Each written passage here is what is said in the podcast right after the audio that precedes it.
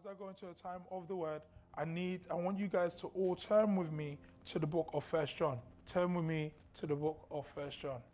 Turn with me to the book of First John chapter 2 16 to 18. First John chapter 2 16 to 18.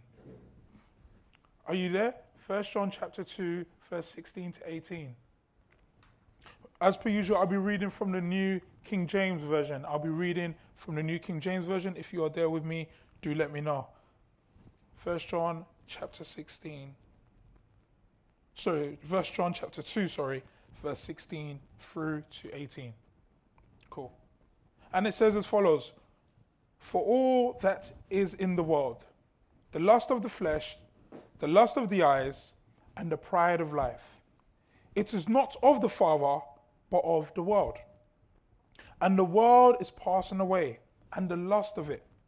But he who does the will of God abides forever. Let us pray. Heavenly Father, Lord, I thank you this morning for a time to dive into your word. I thank you for a time this morning just to explore your word with the saints around the world. Father, I pray in the mighty name of Jesus as we go into your word, I pray that ears will be open, eyes will be open, and ultimately hearts will be open to receive what you have in store for us today. Father, I pray that you continue to bless both the message and the messenger as we continue just to dive into your word to see more of the revelation of what you have in store for us, to equip us for the journey ahead. In Jesus' name we pray. Amen. Amen.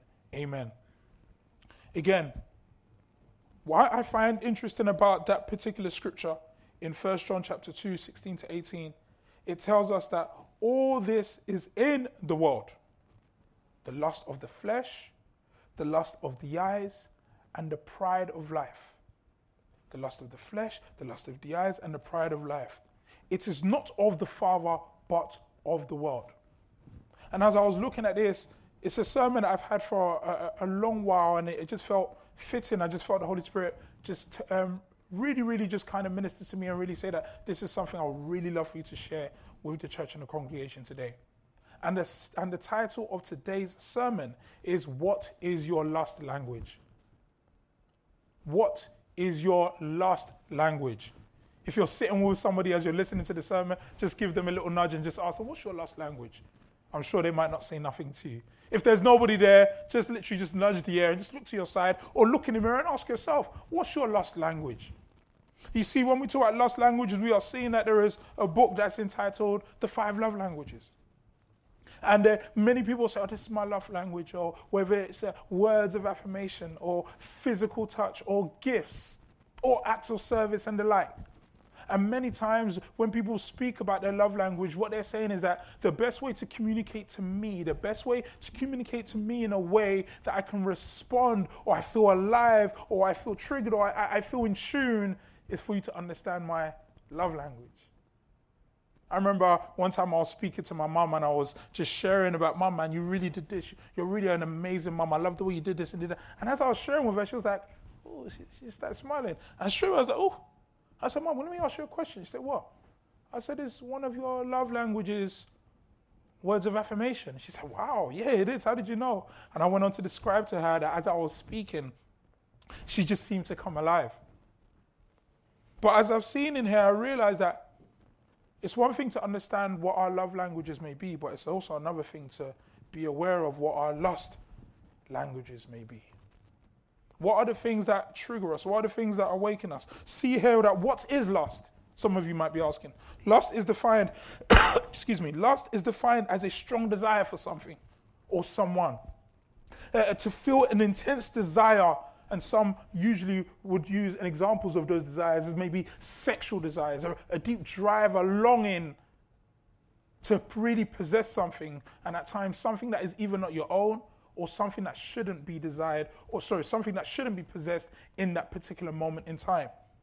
The Greek word for lust, or there are many Greek words, but one of a few that I'll pick out for you is epithumeo, which is a desire or something to lust after to have a passionate longing for. And when I began to see this, I began to realize, wow, lust is, is something very interesting. We live in a time and, a, and an age where that everyone's like, yeah, just really go for these things. You just desire all these things. But we need to really ask ourselves, are some of the things that we desire, are they godly or are they worldly? As we see in verse, um, in the latter part of that verse, where it tells us that these things are not of the Father. And verse 17 of that scripture says, The world is passing away and the lust of it, but he does, but he who does the will of God abides forever. We're seeing that the will of God is eternal, but lust is temporary. But the thing is, lust can feel so potent. It really has a great pull on our heartstrings and on our flesh and on our desire. And if we don't put lust in the right bracket, and if we don't find out how to discipline, if not also destroy the very things that might ultimately aim to destroy us, we may never get to the destination that God has for us. Lust. We see that they say that lust is one of the seven deadly sins, with the others being gluttony, greed, sloth, wrath, envy, and even pride. And the more I studied, the more I looked, the more I realized that these things are also still all connected to lust in one way, shape, or form. Here are a few lusts that many of us or people struggle with in and around the world, both in the faith and those that are not in the faith. Addictive substances in seasons for people. Addictive substances or, or, or, or alcohol abuse, pornography, food, in the term of gluttony, when you almost over desire for something, and even when full, you still want more, you have no self control of these things. The, the lust for money, greed. Greed. I remember watching um, a, a, movie, and it was, um, it, wasn't, it was one of the movies of one of the guys from Wall Street. and they asked him, What's your number? What's your number? As in, what, what, what's the number that you want to get to that you'll be satisfied? And his answer was more. His answer was more. Because the soul is never satisfied, as the book of Ecclesiastes always reminds us. We're always chasing the wind. We are never satisfied. Another one is the lust for power or position. And one that people coin that is quite common is sexual lusts. Lust. Lust. I want to run through a few about seven points with you all today, with the first point being let's break down 1 John chapter 2, 16 to 18. The lust of the flesh, the lust of the eyes, and the pride of life. The flesh, the physical fallen nature of man. We are born into this world. And we have certain desires, almost as children. Sometimes you try to take something from a child. No, it's mine. It's mine. And they cry that there's this, this desire, this possession, this element of ownership. Sometimes you almost have to teach these kids, no, share, learn to share. But we sometimes look at these kids, oh, look how innocent they are. But if they had the strength of an adult, what damage could they do? The eyes, the desire, the mentality, the physicality, the, the, the, the, emotional of the things that we want, the things that we crave, the things that we are willing to almost, as some people say, die for. And the last one, pride, the pride of life. To have control or possession or position. And when you begin to have a concoction of these things, it can grow into an idol and a foundation that can not only destroy the very thing that you desire, but it can destroy everything in and around it. Lust, lust, lust. It says the flesh. The lust of the flesh is also one of the foes that we may fight with. The lust of the flesh is the very thing that pulls us so many in, in so many different ways. That, yeah, I really want that. As I was thinking of this, I always remember myself of when I was in college and me and the boys, and sometimes we'll go out and we might see that wonderful, beautiful, curvaceous looking female that walks past, like, oh, yeah. And then sometimes our friends, our female friends might slap us, hey man, face forward, what are you looking at? No, oh, no, nothing. You see, there is a lack of almost self control where, as much as we are looking this way, there's something that seems to keep pulling our necks and turning us to see these very things the, the flesh, the pull. And sometimes we say, but this is what I want. And then we live in a world that says that follow your heart's desires. Not knowing that worldly desires will soon lead to our destruction. We need to be aware of the lust of the flesh and the damages it could cause to our lives. The lust of the eyes occurs when we see something visual that incites us. We can covet through these things. It could breed jealousy, and at times, it can really pull on what we see as a, a, a sexual sort of lust for those that might find that, you know what, I really want this. And we need to learn to control these lusts because it can do damage to us. I'll share with you a brief story of when I was in uni, and uh, there was a guy, I wasn't saved at the time, and was, my, my, my cousin's friend was there with us, and as we was walking, we was walking and there was a few attractive females that were walking past us. And yes, me, Pastor Emmanuel that you see today wasn't a Pastor Emmanuel of old. And I remember turning and looking, and as I looked back, I was trying to explain to him, like, wow, did you see her? And as I said that to him, he, he was walking, his head was down. I was thinking, what's wrong with this guy, bro? Like, there's nothing wrong with just taking one look. Had his head down. Why is your head down, bro? He said, no, I need to protect myself. I need to guard my eyes. I need to not look. I'm like. I was thinking, you're weak, man. Look at you. You're acting like, can't look at the ground. And I was thinking, but man, this is what men do. This is what we can do. Come on, this is our nature. But he knew that the Lord and Savior that he had in his heart was willing to, he was willing to run with, he was willing to guard his heart through his eyes. And as we see the pride of life, again, arrogance, self promotion, greed, and position, and ultimately wanting things. And we see that even in Genesis chapter 3, verse 1 to 6. And I'm going to fly through it because there's some key things that we see here that happened with Eve. It goes on to say in verse 1 Now the serpent was more cunning than any of the beasts in the field, which the Lord God had made. And he said to the woman, Has God indeed said, You should not eat of every tree in this garden? And would a woman said to the serpent, We may eat of the fruit of the trees of the garden, but the fruit of the tree which is in the midst of the garden, God has said, You shall not eat it, nor shall you touch it, lest you die. Eat and touch, lest you die. You see, but before you can eat something, you need to see where it's positioned. How are we guiding our eyes? Because we could see that she was allured, she was pulled to this very thing that was ultimately going to bring a change in the position that she found her and her husband in within the Garden of Eden. Further down, jump with me. Verse 3. But the fruit of the tree which is in the midst of the garden, God said, You shall not eat it, nor shall you touch it, or, unless you die. Sorry, verse 4. Then the serpent said to the woman, You wouldn't surely die. You wouldn't surely die. I say this because sometimes our lusts, languages, the things that may trigger us to want to pursue certain things, to want to almost find passion and, and, fulfillment, temporary fulfillment in such things. It tells that, but if I take a little bit, it, it, wouldn't, it wouldn't really affect us. But we forget that sometimes the devil offers us sin without seeing the price tag of that sin.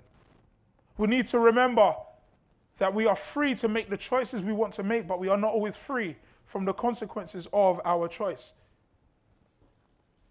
Position. And these are the vices of life that may trigger us and ultimately make us fall astray. Point number two you can cleanse yourself of dishonor by revealing repenting, and pursuing righteousness. You can cleanse your, yourself of dishonor by revealing, repenting, and pursuing righteousness. What do I mean by that? Before we can be restored, we must first reveal. Lord, what's happening in my heart? Lord, what's going on in my life?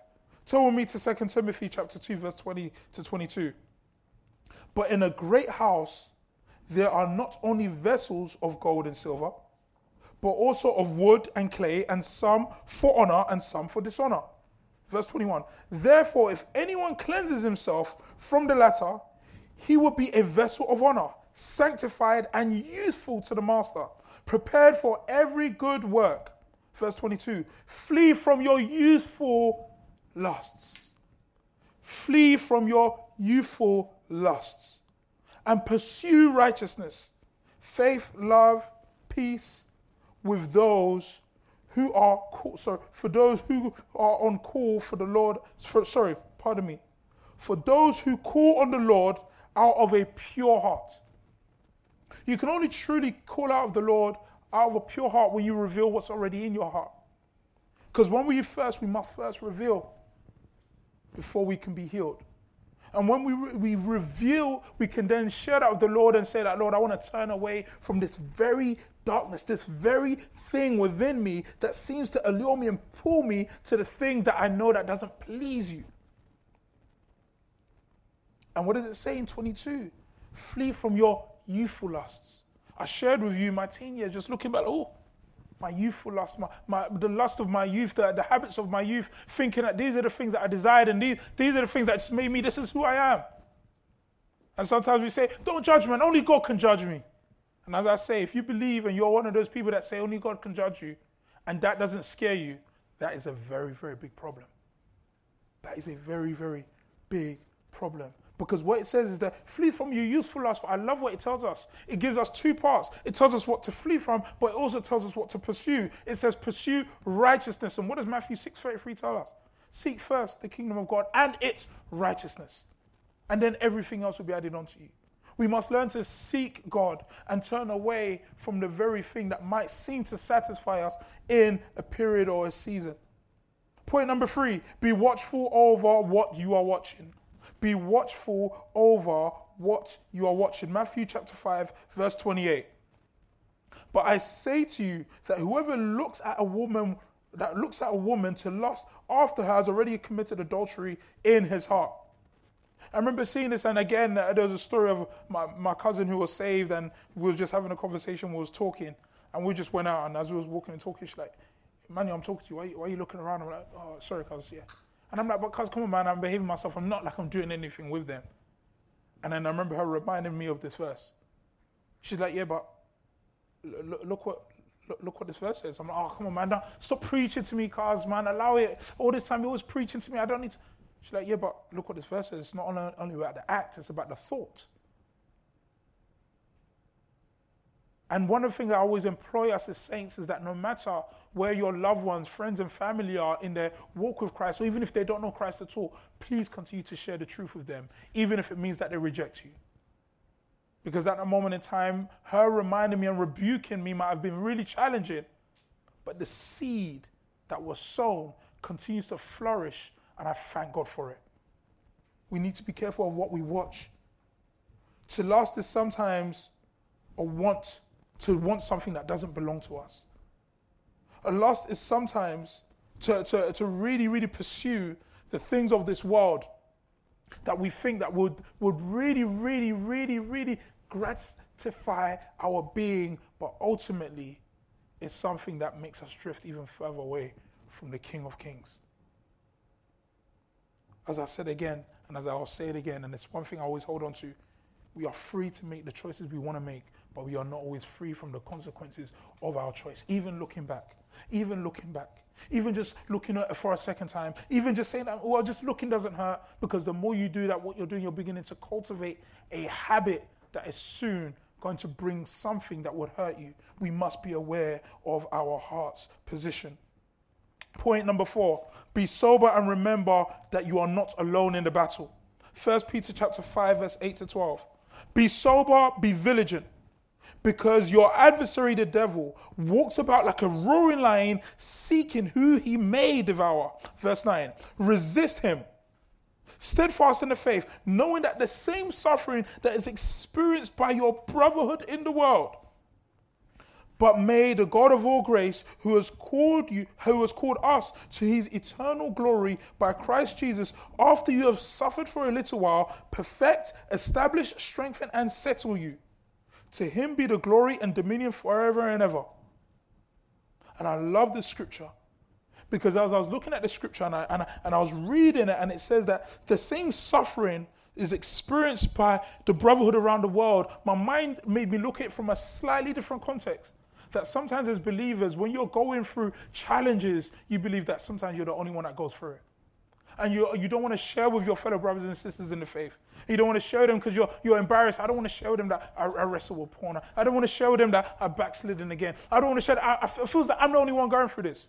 And one of the dangers is that the enemy has a way of trying to speak to you with, at the sound of your own voice. That when you're thinking something, you think it's you. But sometimes it's the enemy almost trying to make it sound like it to you, to entice you onto something just like the serpent did. But God said to Eve, but God said, You wouldn't surely die. But just turning that thing on, it, it wouldn't hurt you. And there's a misconception that those that really wrestle with lust are those that are single. But we're also seeing that people that are even married will also find challenges in these areas challenges of, of pride, of position, challenges of pornography, challenges.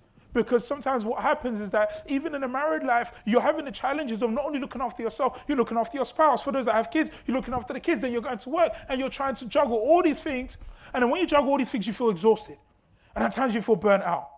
And feeling burnt out even at times you're even not even in a position in the season you might find yourself in your marriage to share that with your spouse. And what do you do? You look for something temporary to satisfy the soul, but only it births sin that could bring destruction to one's union and their marriage. Please be aware that lust is a dangerous thing and it can creep up on us, and we must learn to find it and deal with it. Do you know your lust language? What is your lust language? Point number five your lustful desires could lead you to death. Your lustful desires could lead you to death. Turn with me to James chapter 1, verse 14 through to 17. Excuse me. James chapter 1, verse 14 through to 17. But each one is tempted when he is drawn away by his own desires and enticed. I'll stop there for a moment. I was this. It says each one, which means for each one, we must be accountable and take ownership for what we may be wrestling with. Each one is tempted. Yes, we are all tempted. The enemy tried to tempt Jesus in the wilderness. We are tempted and he is drawn away. The temptation leads to something, cause and effect. Cause, temptation, effect, drawn away. Drawn away by whose desires? His own desires. But I love what it puts there his own desires, and it says enticed. Mm, that's enticing. Mm, I, I, like, mm, that's, that's nice. Enticed. It almost brings you to like, do I want this? No, I don't even want this. But then it looks, oh, okay, maybe I, maybe I kind of want to just, let me just look a little bit more. You're enticed by this very thing now. Verse 15. Then when your desire is conceived, desire is conceived. You are pregnant. When your desire, your worldly desire is conceived, it brings birth to sin. And sin, when it is full grown, it brings forth death. You're pregnant with something now. There's a period in time that you need to deliver the very thing you are pregnant with. It's getting bigger and bigger and bigger, but it started so small. It started so microscopic. And that desire birthed sin. The lust took you to a place that it birthed sin. And when sin became full grown, it brings forth death. This could be death in your place of work. This could be death in one's marriage. This could be death to one's sanity. This could be death with one's family. This could be death to one's ministry. This could be death to one's calling. Please, we must be aware of these things. And what does it tell us in the latter part, in verse 16 to 17? Do not be deceived, my beloved. Do not be deceived, my beloved. A skill set on the enemy's CV is deception. Do not let that skill set be employed within your own life that it brings destruction to you. Do not be deceived, my beloved. For every good gift and every perfect gift is from above. It's from above, it's pure, it's peaceable, it's everlasting, it's, it's, it's, it's, greater joy, and, and there, is, there is a joy that comes with it that you understand that you don't even need to look back and regret. as I always say, that if you tell the truth, you never have to remember the lie. If you live in from a place of, of, of joy and, and, a place with the peace of God, there is no repentance for it. There is no element oh, why did I do this? Because the problem with lust is that sometimes lust in and of itself can last for a moment, but the problem and the stain could go and flow into multiple seasons. Do not allow yourself to be in such a place because it can bring death into your thinking, it can bring death into your scope, it can bring death to your level of focus. And then everything else begins to crumble around you. Point number six reflection and introspection. Reflection and introspection. Join, tell me to 2 Timothy chapter 3, verse 1 through to 17. And I'm going to be jumping through some of the verses from 1 through to 17. And you guys can read that in your own time. But know this that in the last days and the perilous times will come. For men will become lovers of themselves, lovers of money, boasters, proud, blasphemers, um, disobedient to parents, unthankful, unholy, unloving, unforgiving, slanders, slanderers, sorry, without self control. Again, without self control, brutal, despisers of good, traitors, headstrong, haughty, lovers of pleasure rather than lovers of God. Having a form of godliness but denying its power. When I saw that, it just reminded me of this, this sermon I was putting together. What is your love languages? Because why sometimes people that may be wrestling with certain lusts in seasons, they know God because they have a form of godliness, but they may deny his power. Denying God's power also makes you forget God's position, makes you forget God's justice, makes you forget God's wrath, as well as God's love and mercy. We must be aware of these things, and it says, From such people turn away. From such people turn away. But you know what? Some of those such people is ourselves. And therefore, we must need to turn away from our old selves, to repent and turn away from our old selves and turn to God so that we can be restored. For all sorts of creep, of, so verse 6, for all these sorts of those who creep in and around a household are made captives of gullible women, loaded down with sins, led away by various what? Lusts. Please, for those that are celebrating Valentine's Day, do not allow such creeping things creep into our own lives.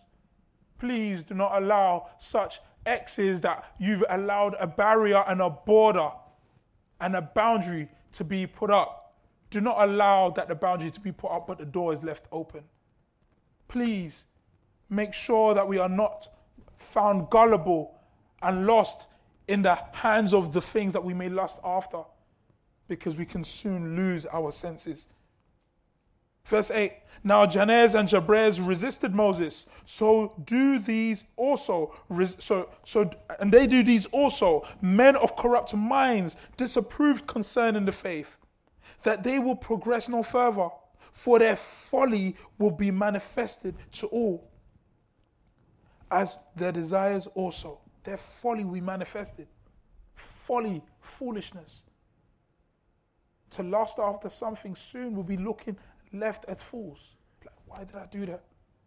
I pray to God that He can cover our cover us with His mercy, but ultimately I pray to God that His grace and the Holy Spirit reminds us to come to a place of repentance.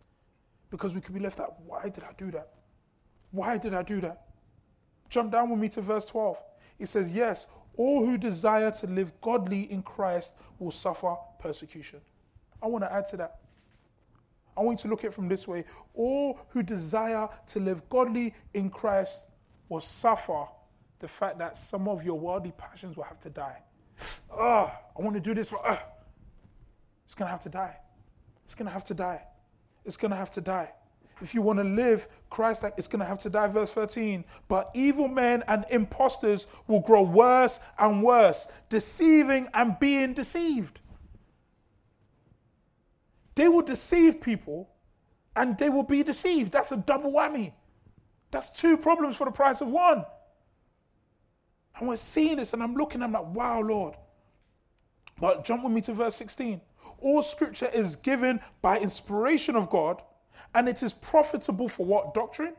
For reproof, for correction, for instruction in righteousness. That the man of God may be complete and thoroughly equipped for every good work. For us to be equipped in all the good work, we are finding it in Scripture. We are finding it in the Word of God. We are finding it in His truth. We are finding it in His power and in His love and in His provision. And the last point, point number seven. Point number seven, I've called COD mode. Search it, cut it, kill it, then cultivate. Some of you like COD mode, what does that mean? For those that are really big players of the game, COD stands for COD, Call of Duty. It is a call for duty. It is a call for you to take action in your own life to search the very thing that could potentially throw you off course, to cut the very thing, to kill it, and ultimately then cultivate a Christ like nature within you so that the very thing doesn't come back to throw you off course. Psalms chapter 139, verse 23 to 24. Search me, O God, know my heart, try me and know my anxieties. Know my anxieties. Some versions say, Know my thoughts. Because lust starts in the mind. See if there's any wicked way in me and lead me to the way of everlasting. See if there's anything in me, Lord, that can take me to go astray, that can make me go off course and lead me to a path of everlasting. See, we, we, we need to be searched. We need to see this very thing. Matthew chapter 5, verse 27 through to 30. It says, You have heard, and it is said that you shall not commit adultery. But I say to you, whoever looks on a woman with lust has already committed it in his heart. Yeah, I've been guilty of that. Committed, oh, guilty in your heart. Sometimes you feel like, but nobody saw me, but, the, but God sees you. You see, the funny thing is that if you even go onto social media apps like Instagram and you go and look at your history, it will show you very things that you've liked. Even if you haven't liked it, what you are not even aware of is that the algorithms can see the things that you've saved, and guess what it's going to do? The algorithms will now go and find multiple other things on the basis of what you saved to now bring it more into your sight. We need to be very careful because if we don't find these things and cut it out and pluck it, it can bring damage to our soul, damage into our life, damage into our character.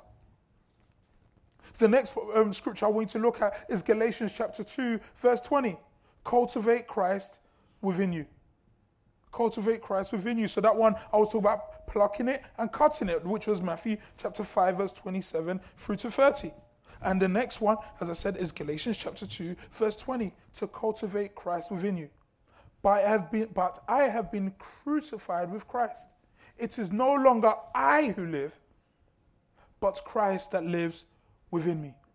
It is no longer I who live, but Christ that lives within me and and the life which I live now in the flesh, I live by faith in the Son of God. You're still in the flesh. You can't run from this flesh. This flesh that is weary, this flesh that is fading away, this tent, as Paul calls it, it, it this flesh is it's just here for a temporary moment in time. But because you must live by faith, you must hold on to the fact that, you know, temporary desires, temporary pleasures, are not even worthy compared to who God is. You must understand you need to weigh up the options. Who loves me and gave his life for me. Philippians chapter 4, verse 8. Finally, brethren, whatever things are true, whatever things are noble, whatever things are, are just, whatever things are pure, whatever things are lovely, whatever things are of good report, if you find virtue, and if there is anything praiseworthy, meditate on these things. Keyword meditate. Whatever you meditate on is what will grow and gain momentum. I'll say it again. Whatever you meditate on is what will grow and gain momentum. We need to meditate on the things of God. As I said, we must first search, then we cut out, then we kill, and then we cultivate. I've died with Christ and I've risen with him. Galatians 5, verse, sorry, excuse me, Galatians chapter 2, verse 3. Let nothing be done out of selfish ambition or conceit, but of lowliness of mind, let each one esteem others above themselves. Why did I share that? Because I've learned that sometimes one of the ways to kill your lust is by always focusing on being from in a position of service. That, that woman that you're like, oh, I like her, I might want to speak to her. Before you want to speak to her and pray on her, are you praying for her? Are you seeing her as first as your sister? Are you seeing that guy first as your brother before you're like, I want to kind of entice this guy here? Are you from a place of service rather than competing with somebody like, oh, I want to get one over them? Why don't you see, look from a position of how you can serve them? Why not share resources that, hey, I know we might be in similar businesses or we're in similar fields, but here's something I just wanted to share with you. I believe this can aid you because when you do that, guess what? That, that, that lustful desire, that, that ungodly competition within you can soon die and you can live and live from a place of harmony, live from a place of fullness. Because guess what? You can never, you can never exhaust serving people. Next scripture, um, Galatians chapter 5, verse 16. I say then, Walk in the Spirit, and you will not fulfill the lust of the flesh. Walk in the Spirit. If you're wrestling with this, say, Holy Spirit, give me strength. Holy Spirit, give me guidance. I remember we, we sang a song earlier in the, in the beginning that Holy Spirit, you are welcome here. Ask the Holy Spirit to be welcome here. Ask the Holy Spirit to be welcome into your being. Ask the Holy Spirit to override any lustful desires that want to take control of you. Romans 8 chapter uh, Romans chapter 8 verse 6 and I always tell people when I find myself in a season where I might be wrestling in the flesh I always say to my mentees and my friends alike Romans 8 is on my plate Romans 8 is on my plate. Whenever I might find myself in those seasons, you'll find me in the book of Romans. And Romans 8, verse 6 says, For the carnally minded is death, but the spiritually minded is life and peace. I love that. Because when you cultivate the Spirit of God, it brings a minimum of two things life and peace. A peace that surpasses all understanding. When people go, You're still single, and you're like nearly 40, you're like, How, how are you still? Well, you don't want to just dabble in this. You don't want to have a child out of wedlock to try and trap that person. Or you don't want to just try and trap that woman. Or you, or you don't want to just, just do a bit of fraud so that you can just live a little and live a life that is, is pleasing, man. Come on, everyone's laughing at you. But it is better to be laughed at man, but for the Lord to say, Well done and good and faithful servant. Because the, the carnally minded is death, but the spirit is the spirit, the spiritual mind is life and peace. And I want to leave you, as, as I said, with a point here. Just like love languages have a way of triggering our emotions, the same way lusts can trigger us. Do you know your lust language? Within the sinful flesh, when you're pursuing worldly desires, please do not allow the enemy to take your mind to pursue something that God has told you is not aligned with his promise for you. Make sure you know your lustful triggers so that you can deal with them rather than be lost and led astray. I pray ultimately that we understand that we will not serve our lusts, but will serve the King of Kings and the Lord of Lords and our Lord and Savior Jesus Christ, the one and only who truly took away the sins of the world, who took away the lust of this world. The lust of this world, the things of this world is fleeting. The pursuit of worldly possessions in order to look down on people to feel puffed up will only lead to a greater pride. But I pray that when we find ourselves in the position and in the posture to honor God and to, to worship Him in truth and in spirit, we'll find a true eternal prize that God has for both you and I. In Jesus' name. Bow your heads with me as I pray.